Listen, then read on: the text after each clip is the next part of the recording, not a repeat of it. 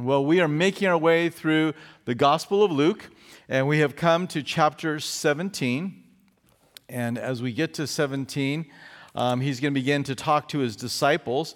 He has been, um, been kind of addressing some of the issues that uh, the Pharisees were engaged in. They were looking at those that were coming to see Jesus and they were rejecting them and saying, How can this man be with these types of people?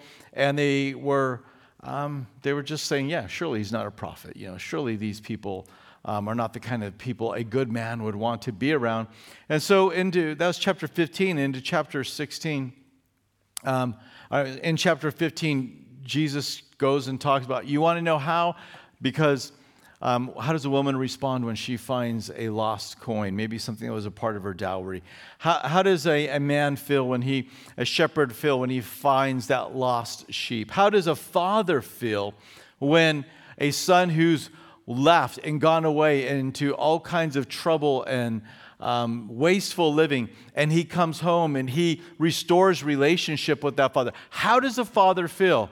And, and that's essentially an answer to those that were saying, How could Jesus possibly be willing to meet with these tax collectors, these sinners, these prostitutes? Because they were, they were just coming to him. There was like this steady stream of those people that were wanting to be with the Lord. And so he speaks to them those parables. He talks about um, in chapter 16, um, they had this view that if you were wealthy, you were right with God, and if you were poor, you probably weren't. And so he um, begins to address that issue, and he gives the parable of the rich man and Lazarus, which is like, listen, the rich man was not okay. Um, it was Lazarus, the one that was despised in this life, that he actually had the right standing with the Lord. And so he, he's challenging many of their ideas and many of their concepts. So this is the backdrop that we have seen. And so we move into chapter 17, and we're going to just make our way down to verse 19. And what does Jesus esteem? So the Lord has said, Those things which are highly esteemed among men are an abomination in the sight of God. Well, what is highly esteemed by the Lord? And so, whether it was meant to be, uh, these are the things that the Lord esteems or not, that's the way we're going to take it and we're going to apply it. We do know these are the things that He um, is esteeming. And we begin there with number one Jesus esteems the faith of others. He places a high priority in another person's faith in the Lord. Let's read verses 1 and 2. Then he said to the disciples, It is impossible that no offenses should come, but woe to him through whom they do come. It would be better for him if a millstone were hung around his neck and he were thrown into the sea than that he should offend one of these little ones. So, some pretty strong language here. Um, this is no doubt looking at the scribes and the Pharisees who were offending the little ones, those that were coming with a childlike faith. The, the, the, scribes and the Pharisees were condemning them and rejecting them, but Jesus was welcoming them as children. And he says, There are those who seek to keep these type of people um, at arm's length.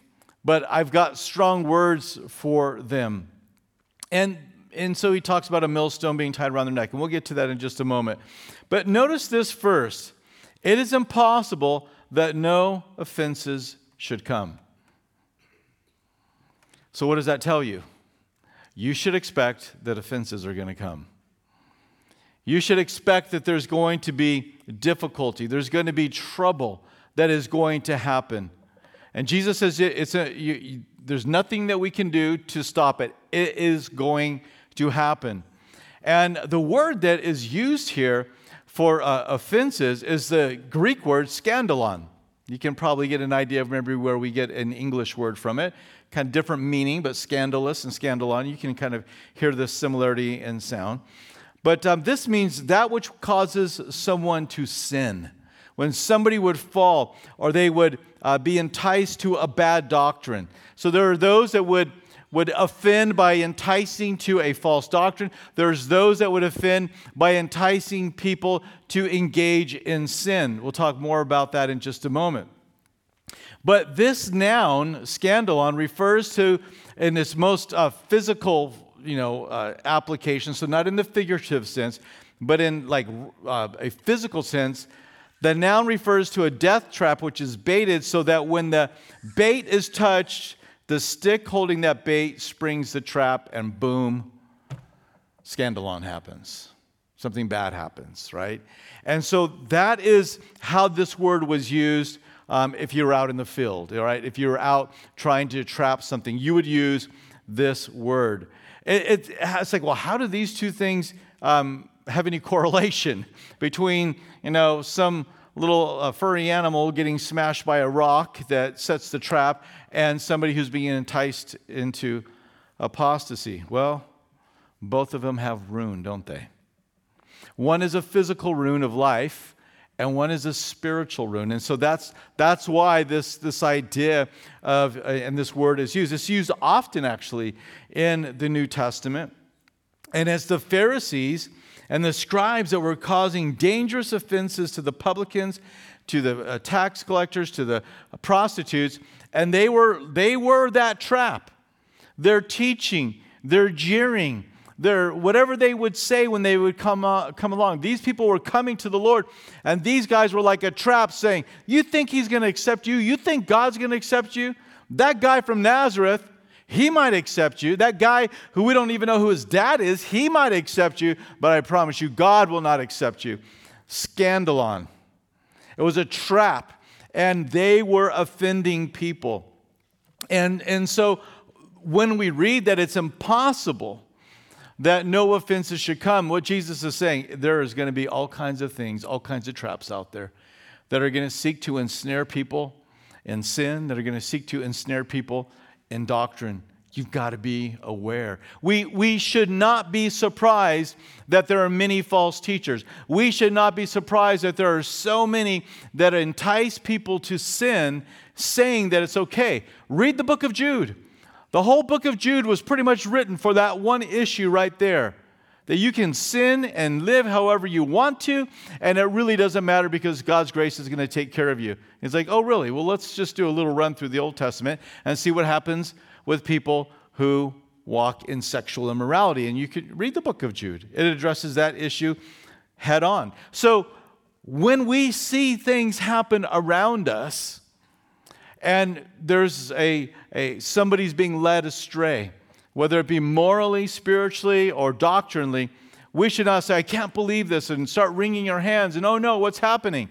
Listen, we should be deeply concerned that it's happen, happening, but we should not be taken by surprise that it's happening. Because Jesus said, it's going to happen. It's impossible to stop it. This is going to take place which should read to us like, well, then I better pay attention. If it's impossible that these things cannot be stopped or it's, com- it's you know, gonna, is going to happen no matter what, then how ought I to be living? If, if, there's a, if there's a trap, there's a big rock with a stick under it, and there's some bait on there, and that is going to fall and is going to bring ruin to people spiritually, I should be on the lookout. I should be paying attention. I should be aware. In one sense, think of it as if you knew you were walking through a minefield. It's been mostly cleared.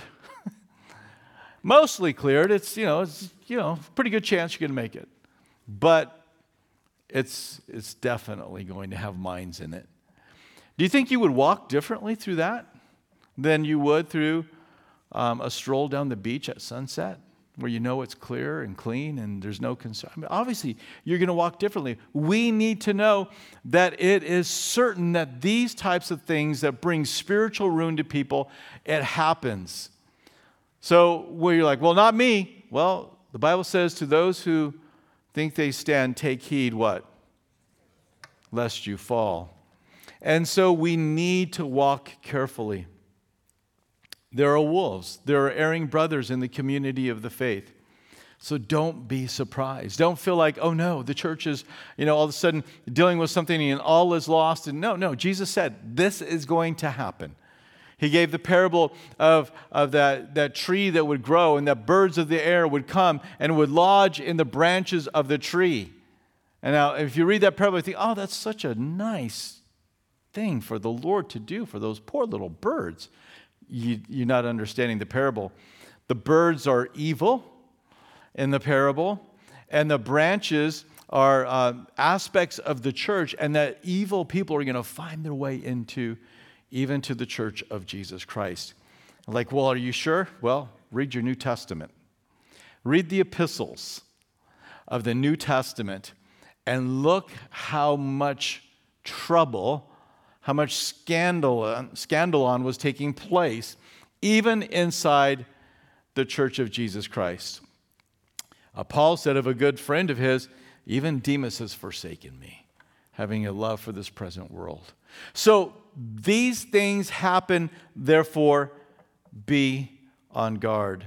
And so, no doubt, he's looking back at these Pharisees who are doing that, and he is causing problems. He's putting stumbling blocks in front of those that would come. He's put, they, have put the, um, such a heavy load of their traditions on men and women that it was impossible. You know, they even came to a point in time that they said that their traditions were more perfect and pure than the Word of God. And that even if God came and Himself wanted to correct him, that he would be wrong. That's how committed these guys were to their traditions. Uh, don't, don't confuse their traditions with the good law of the Lord given to Moses. There is a difference. And so, anyway, the, this is the ones. They, so, whether it was keeping people from coming or whether it's once they came, of just making it almost impossible to be able to actually walk with the Lord. And there are people um, that can, can walk th- this way even in our day. They can maybe sometimes, uh, they can do it um, un- even unwittingly. You can do something that's having an impact upon a person. But it's the ones that are witting about their actions that are most concerning. And what does Jesus say? Well, he talks about a millstone. You got a picture of a millstone here. And imagine this, this would be tied around that's a very vivid picture, isn't it? Um, there it is. All right, that's beautiful. Okay, imagine that. So you have, like, this is a particular, uh, an olive press, and that wheel would go around, and it would, you know, crush the olives. The oil would go in there, and, you, you know, they would catch it as it, it ran out. But imagine having that tied around your neck and being thrown into the ocean. Do you think you're going down? Yeah, you're going down, you know, head first, feet straight up, real fast. I mean, it is a certain death. And what Jesus says is, well, for those who would cause one of my little ones to stumble, it would be better if that was tied around your neck and you were thrown in the depths of the ocean. That's, that's, the, that's a preferable outcome to what the Lord has in store for those who causes people's faith to be destroyed. And there are people that just get dead set on this. Um, you know, Jason, I don't know if you remember this, but there was a teacher at Vista High, um, and I was a youth pastor at uh, Calvary Chapel Vista. Jason was in the youth group at that, that same church. And um, they, there was a teacher at Vista High, and she would tell the kids that it was her goal to try and destroy their faith and ruin their belief before they left the school. It is better for her, maybe she repented, that'd be beautiful. She can go try to restore those. But I remember talking with many of the kids in the youth group that had her and all the challenges. We had like an apologetics class to get ready for her, right? And there, but it, it would be better for her that a millstone would be tied around her neck and she'd be thrown into the depths of the sea than to have to face the Lord and the judgment that He's going to bring. Why? Because He esteems faith. Faith is what the Lord is concerned about.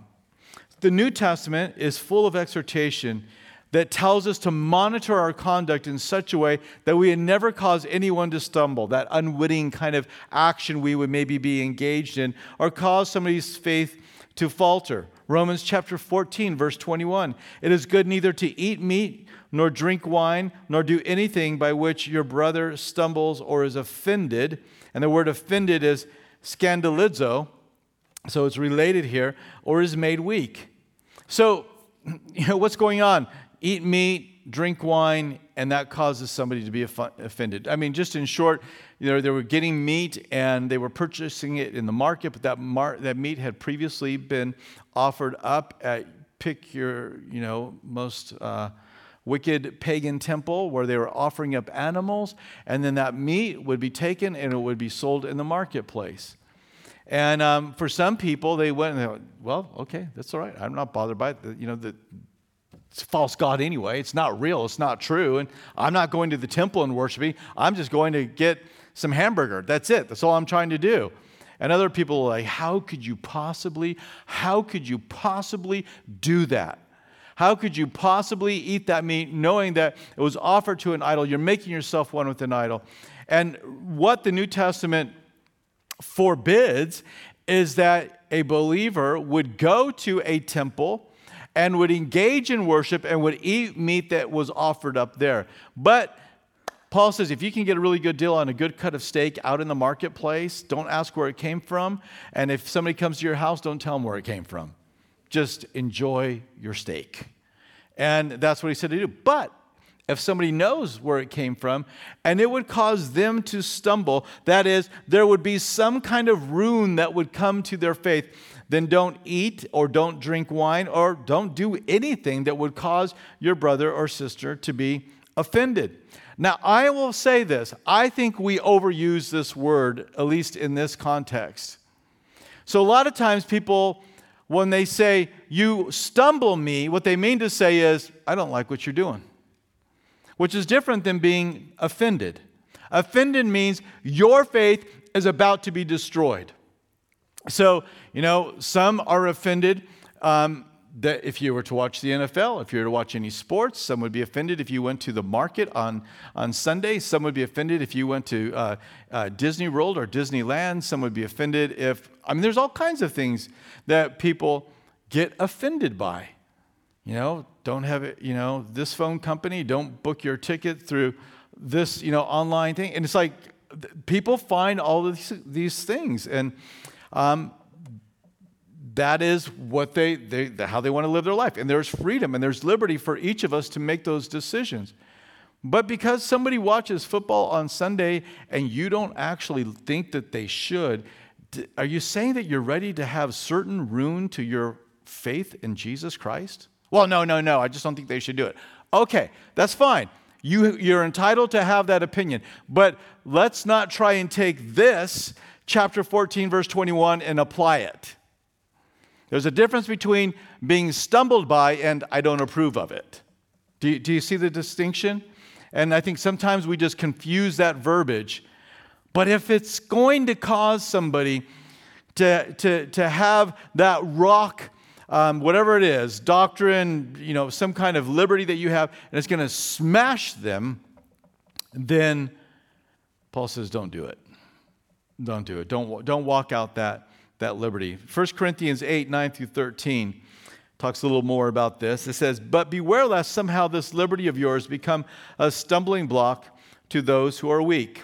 Um, for if anyone sees you who have knowledge eating in an idol's temple, will not the conscience of him who is weak be emboldened to eat those things offered to idols? And because your knowledge of your knowledge shall the weak brother perish for whom Christ died.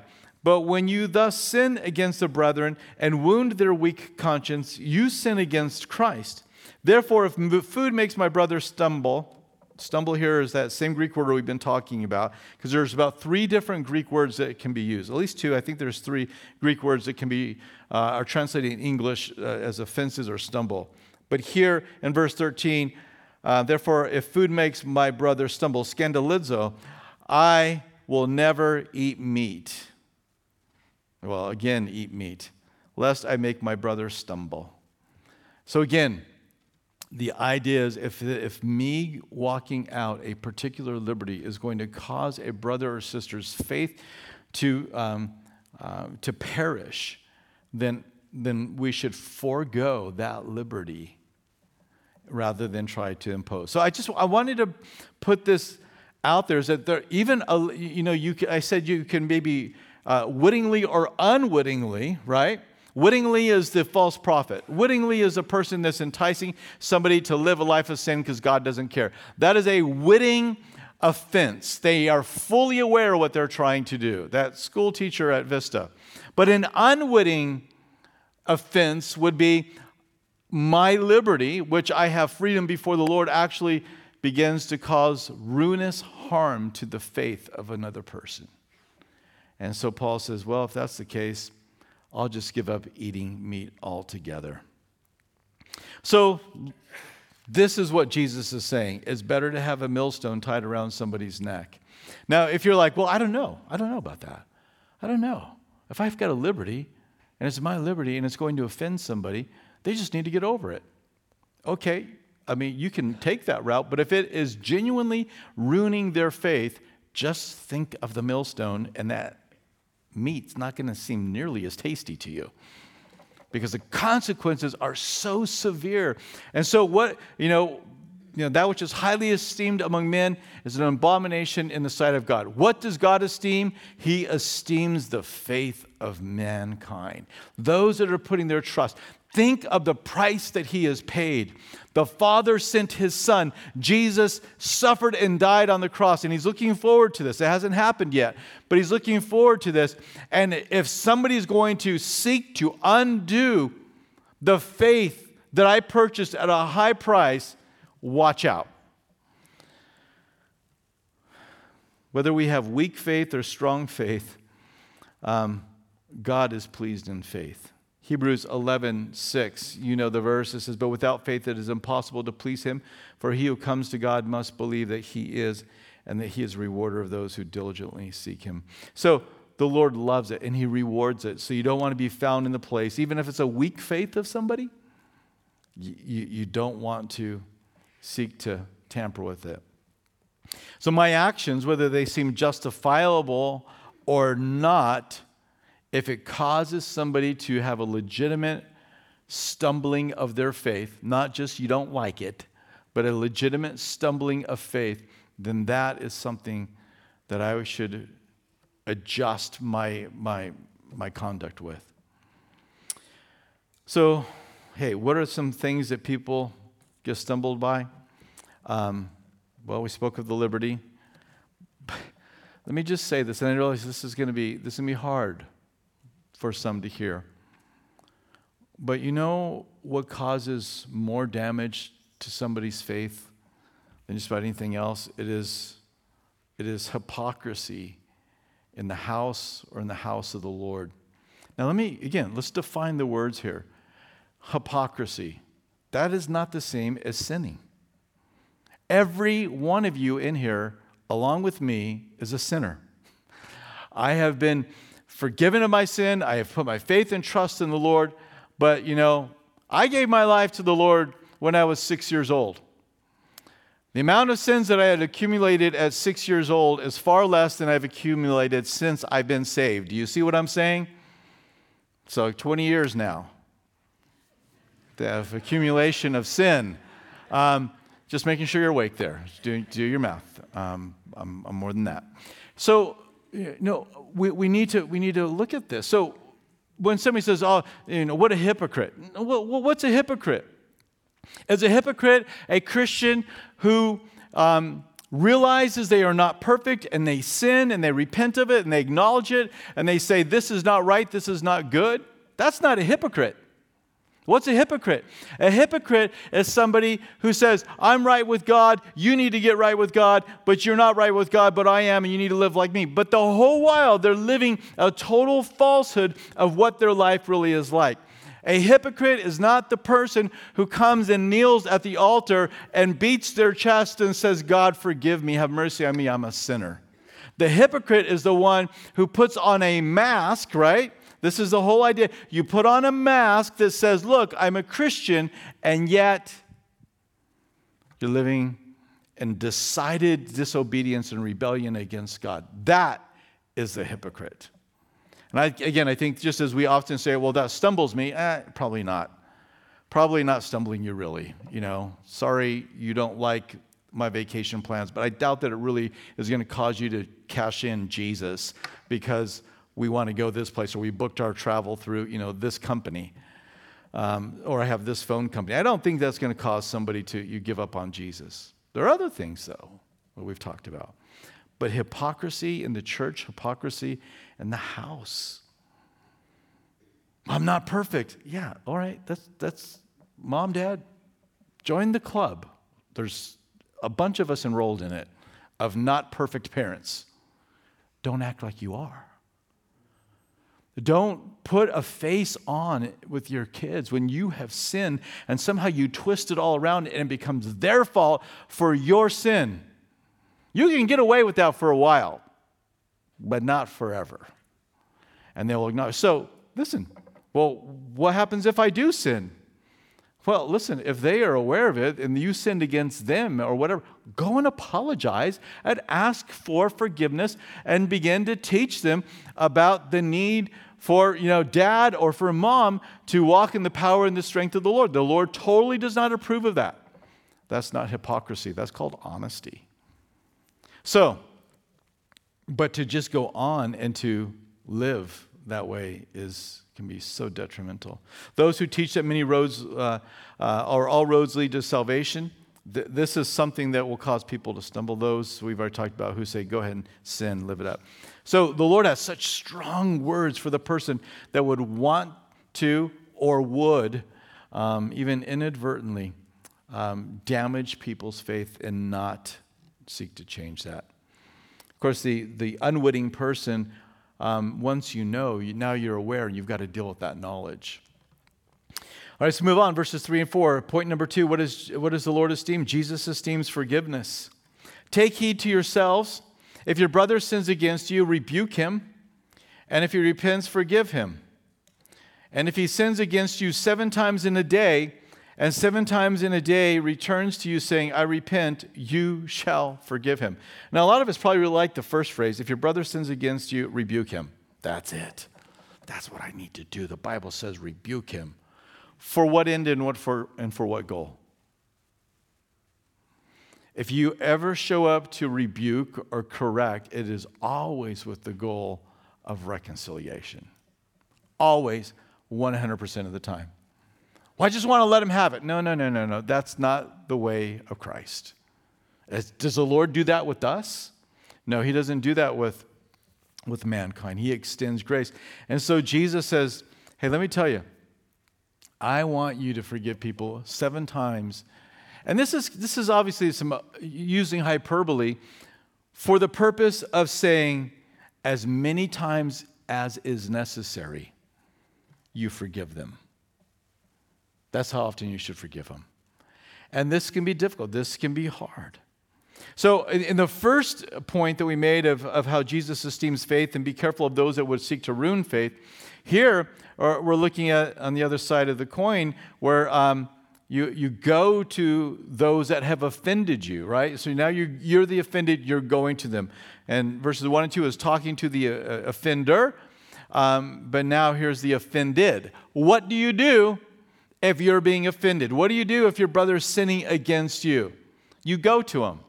Well, don't they need to come to me? Um, actually, it says that you should go to him or her. Well, they, they're the ones that need to get it straight. Yes, they are. And guess what? God's going to use you. Isn't that exciting? That you get to participate and somebody coming to the place where they would stop sinning. So if he repents, if he turns from it, she returns from that, forgive him. You're like, well, seven times in a day. Come on, I don't know if this is legitimate repentance here. This is the hard thing, isn't it? What is legitimate repentance? I mean, we can talk about, we know what it is, right? I, turning from a sin. It's not just like trying to escape the consequences and having a worldly uh, sorrow. It's a, it's a deep regret, wanting to turn, being broken over it. I just would, but you look and say, well, I don't know, seven times if I could do it. Let me ask you, can we take that same application and apply it to the Lord and that He can only forgive you six times in a day? And you've got to drive through DC traffic, by the way, on that day. You see what I'm saying? I mean, how many times do we come to the Lord? Oh, Lord, where did my mind go? Forgive me, Lord. Or, oh, you know, that person shouldn't have a license, you know. And we have these things that we're, we're doing throughout the day. How many times can we come to the Lord? See, the Lord is saying, forgive them seven times. And we're like, yeah, seven times. But you get to come seven times. This is the other, you get to come seven times, but people get to come to you seven times. Now, the rabbis, the popular teaching among the rabbis is three times. You only had to forgive somebody three times. After they did the third time, it's like, done with you. I don't have to forgive four. So Jesus chooses seven because seven is the number of completion. It's idea to communicate exaggeration, hyperbole. And what is the, the meaning of the hyperbole? As many times as they come and ask for forgiveness is how many times you are to repent. Yeah, but what if they're not real? what about you? What about me? How many times have I had to pray and ask Jesus to forgive me since I got saved at First Baptist Church, Palm Springs, uh, California, at the Jimmy uh, Nettles revival? I think it's more than seven. I think it's been a ton. And you as well. If you've been walking with decade, for decades with Lord, you know this, that you've had to pray. So we don't have a problem with the Lord showing this, that, but we have a problem when we are the ones that have to dispense it. The world and our flesh tell us that it's a sign of strength to hold a grudge. Man, yeah, don't give them any space. Make them grovel. Make them, make them pay the last penny. Really? Are you sure you want to do that? Galatians chapter 6 verse 1 says, "Brethren, if a man is overtaken in any trespass, you who are spiritual restore such a one in a spirit of gentleness, considering yourself lest you also be tempted." In other words, think about the fact that one day you might be tempted and somebody might come to you. How do you want them to come to you? You better go to them that way. How do you want them to do? Approach you. Restore with gentleness. And these are such important attitudes for us to know. We restore them to a walk with the Lord. Maybe we were restoring them back, as it is here in verses 3 and 4, in a relationship with us. Maybe we're restoring them with another brother or sister. We're, we're walking out that role of being a peacemaker. So Jesus warns us against bitterness and unforgiveness here, right? We are to show that forgiveness, we are to not hold ill against somebody else. George Herbert said, He who cannot forgive breaks the bridge over which he himself must pass. He who cannot forgive breaks the bridge over which he himself must pass. So you get saved and you come to the Lord and you blow up the bridge. Well, listen, you gotta, you're going to have to go across that bridge again. And so forgive. This is the exhortation. And, um, you know, listen, I, I, I, probably shouldn't oh, just jump in in this on this one issue. Well, I'm not actually not going to do it because I want to talk about it. Let me just say it in a more generic way. We need to, any philosophy, any um, worldview that is out there that would say there is no redemption and there's no forgiveness and there's no way to make something right is not a Christian teaching. It is an anti Christian, it is an antichrist that is speaking. Not the antichrist, okay? But it is an antichrist. It's, that's not the voice of Christ. Christ says forgive seven times. And those that would say there's nothing you can do, it can never be right, and therefore everybody in this category or this group or whatever, they are just, they're lost and they're, no, that's not what the Bible teaches. And so we must be very, very careful to maintain a generous spirit with one another. Maybe there's somebody you need to confront, they've offended you. Listen, I, do you talk to somebody about every single thing that goes on that's wrong? No. There are certain things that really are like a sin against you, and then there are certain things like they're just people are just rolling through their day. And it's not something to confront. In marriage, if you want to confront your spouse every time they do something you don't like, you're going to have a miserable marriage. I'm telling you right now. Yeah, but it's their fault. And yeah, but it's going to be your fault too. So choose what you're going to correct, choose what you're going to address. You're going to have to say, you know what? Mm, never mind, never mind. Because this is, this is not an issue that needs to be addressed. You're sick, you're tired, you're grumpy, whatever, you're hangry, you need to eat, you know. Um, we're just not going to, I'm not going to call you on this. Now, there are times where you should, as we are reading right here. So it's not that you, on every single issue, just like with your children, you can't correct your children on every single issue because all you would do is correct them. So, Jesus is one who esteems forgiveness. Verses 5 and 6, he esteems. Um, he esteems the faith of others, right? Um, I mean, our faith in him. So he has a, a, a faith of other people he esteems, but he also esteems our own faith in him. Says, And the apostles said to the Lord, Increase our faith. So after, like, you got to forgive seven times, oh, oh, Lord, I need more faith.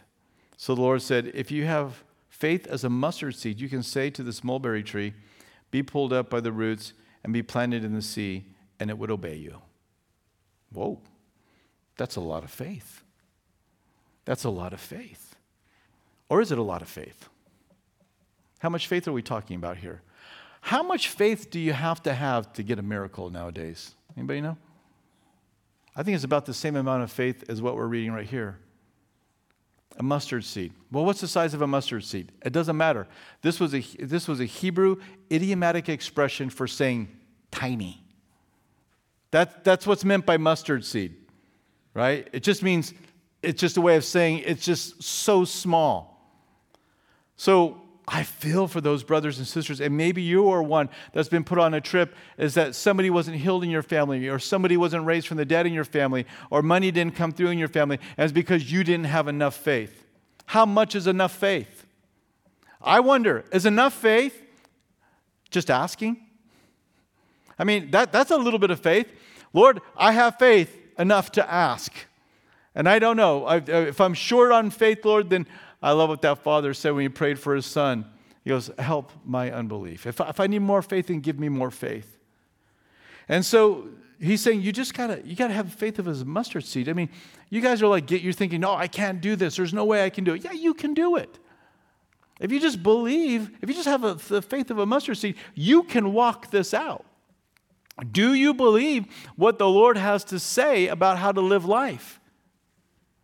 Then if you got that, then you, you've got enough to go do it. I can't do it. I can't. Yes, you can. Because you have the faith of a mustard seed. And even the faith of a mustard seed could tell this mulberry tree to be planted into the sea. It would obey. So, you're wondering, do you have enough faith to obey? Yeah, you have enough faith to obey. You, you have tiny faith. That's okay. You have enough. Because the object of our faith is not our what? Faith. The object of our faith is God. He's the one that we're believing in. But popular teaching that goes through the church makes faith the object of our faith. You got to have more faith. Well, how to get more faith? Well, you got to do this. You got to do that. You got to have more faith, more faith. Well, it didn't happen. Well, that's because you didn't have enough faith. Well, how do I get it? And so now the focus becomes not the one who's going to perform the miracle, but me who's got to get more faith. Now, listen, it's important to have faith. Don't get me wrong, right? This is God's, He's a rewarder of those who diligently seek Him. He is, without faith, it's impossible to please Him. But aren't you glad to know that it can be just a mustard seed amount of faith? You know, a couple of weeks ago we talked about this, but remember when they were having the prayer meeting for Peter to be uh, released from prison? And um, a miraculous deliverance happened, and he is let out of prison and he comes to the house where they're in a late night prayer meeting and he knocks on the door and they open the door. I think it's Rhoda, right? Opens the door and she's freaked out. She sees Peter. She slams the door because she thinks he's a ghost. How much faith did they have in that prayer meeting that he was going to be released? Well, it must have been just a, a mustard seed of faith. Somebody there was believing it could happen. They had enough faith to gather, they had enough faith to pray. So, yeah, we should be growing in our faith, but let's, let's be careful here. Let's not look at something in the Word of God when God tells us to do it, say, I don't know if I can do that.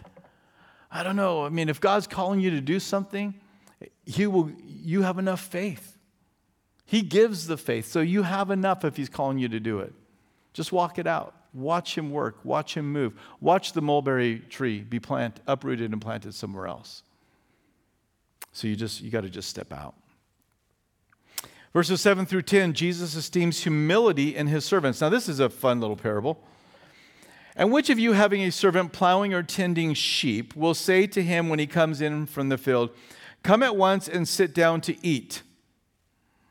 But will he not rather say to him, Prepare something for my supper, and gird yourself and serve me till I have eaten and drunk, and afterward you shall eat and drink? Does he thank that servant because he did the things that were commanded him? I think not. So likewise, you, when you've done all those things which you are commanded, say, We are unprofitable servants. We have done what our duty was to do. What in the world is going on? Well, I think there's two things. These guys are like, they're like, I don't know if we can do this. He's like, No, you're going to do it. You're going to do this. You're going to have a humility about you, and you're going to have a steadfastness about you. Jesus esteems humility in his servants. When people have such faith that they can see a mulberry tree be uprooted and planted in the sea, one of the temptations is to become prideful, right?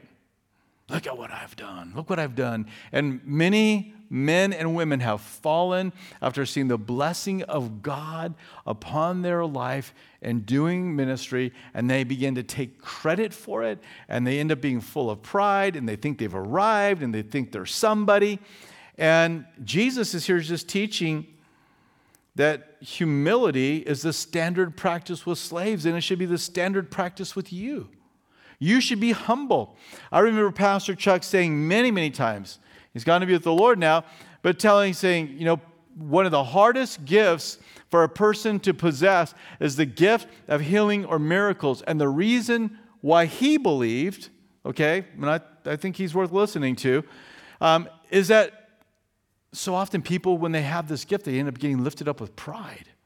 They begin, they get weird.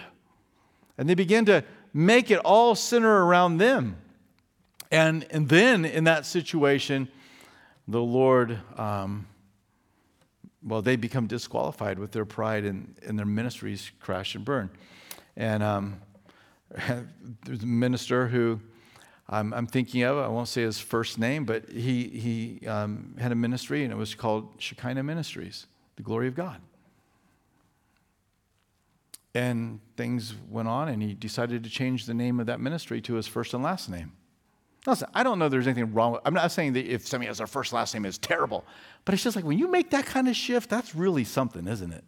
But it wasn't just a name change, it was indicative of what was happening in his life.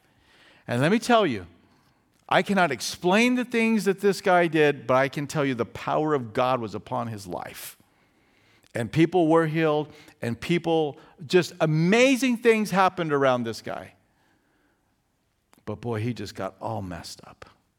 And so,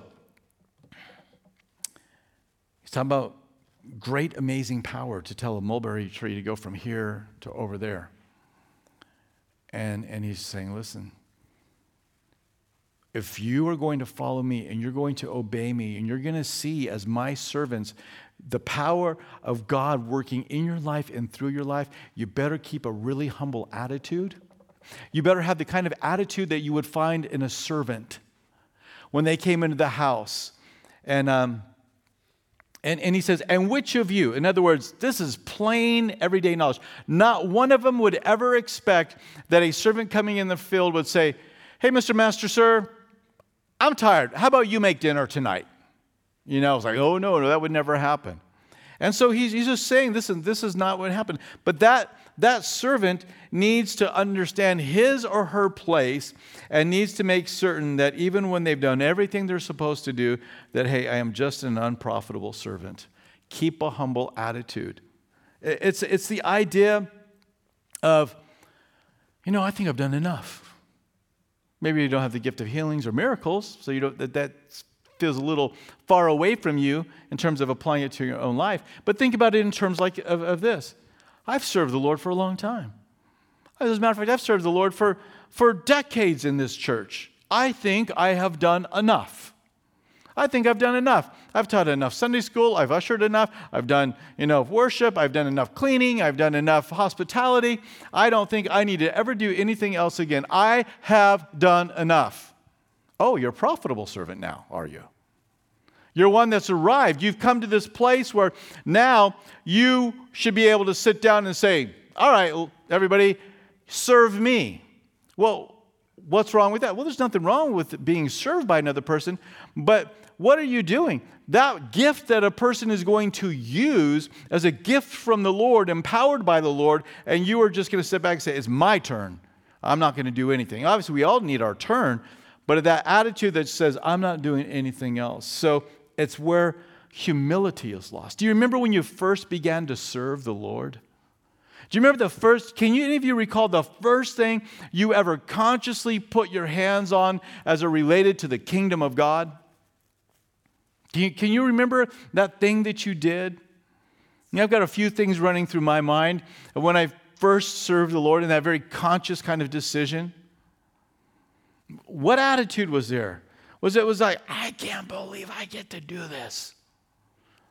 Yeah, that's the unprofitable servant mentality. It's not when it's lifted up saying, I've done enough. I've, I've look at all my years, I've done this. Now other people can come and they can serve and they can serve me too. And Jesus is saying, be careful. Make certain that humility is present in your life. Leon Morris says when people have such faith that they may be tempted to spiritual pride, Jesus teaches humility by referring to standard practice with slaves. So, what's the standard practice with the slave? Don't get lifted up, remain humble.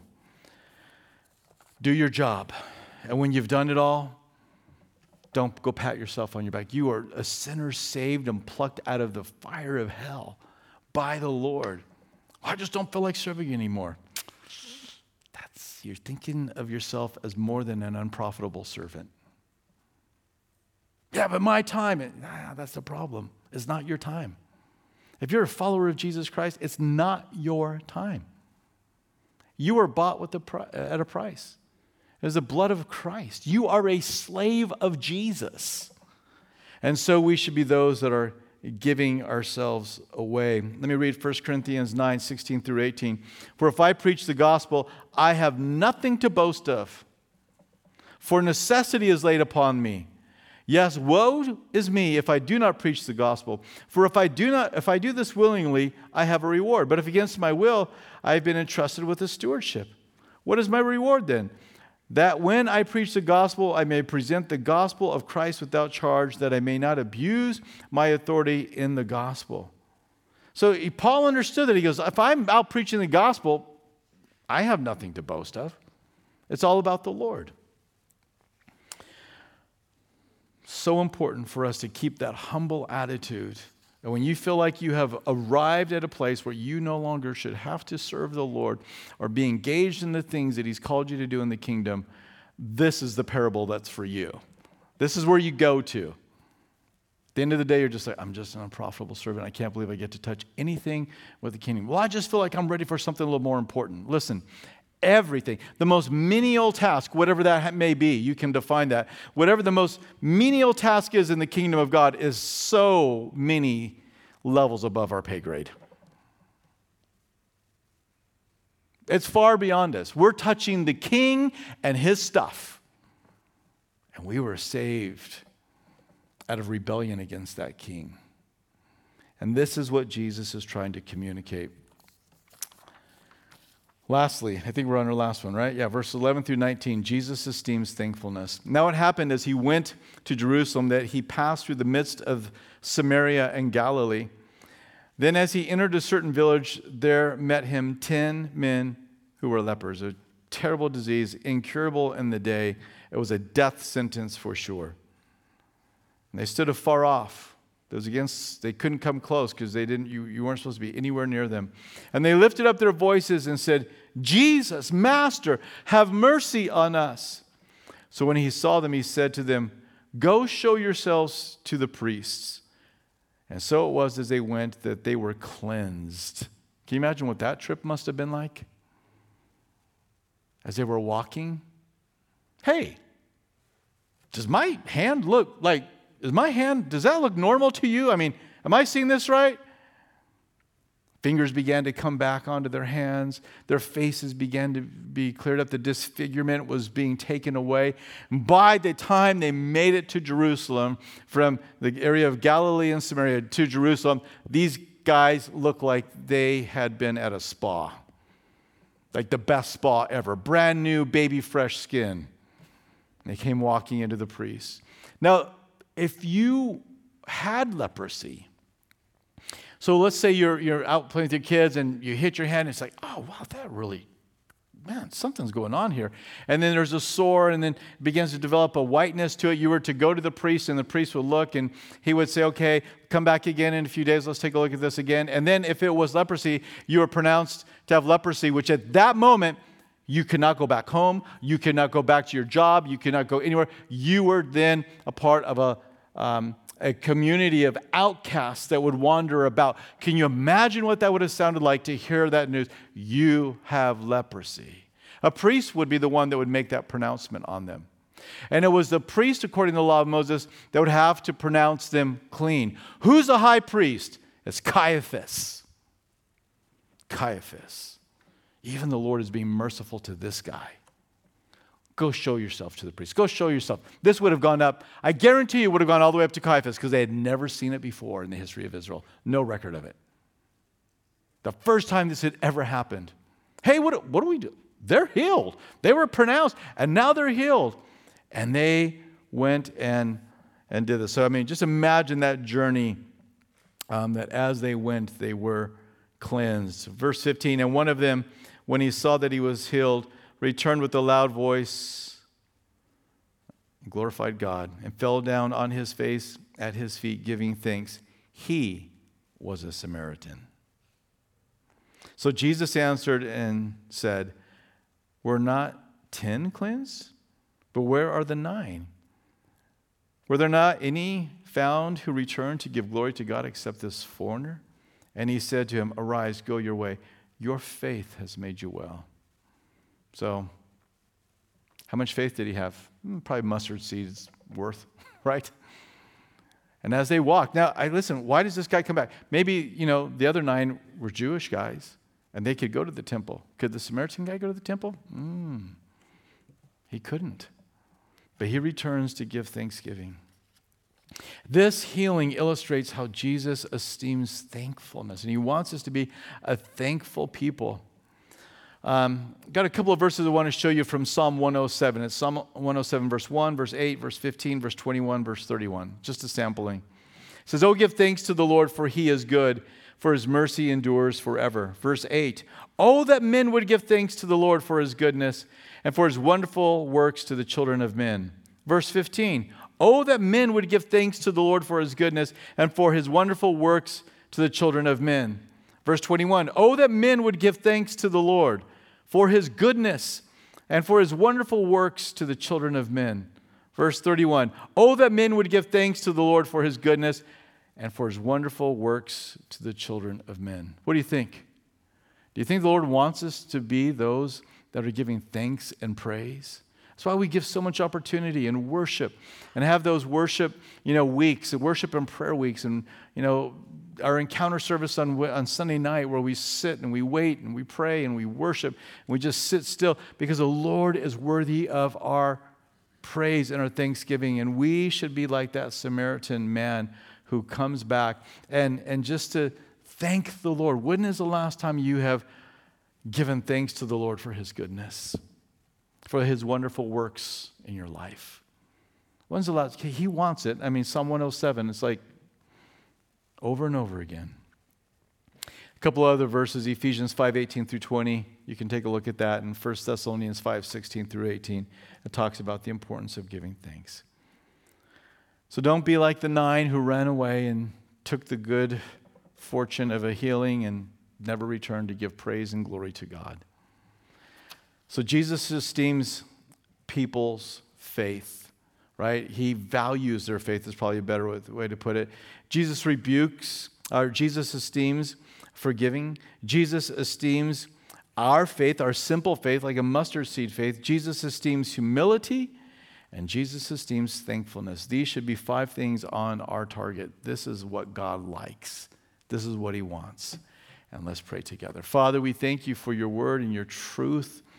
We thank you, Lord, that you taught and you had your disciples remember by the Spirit and record these things for our learning and for our instruction.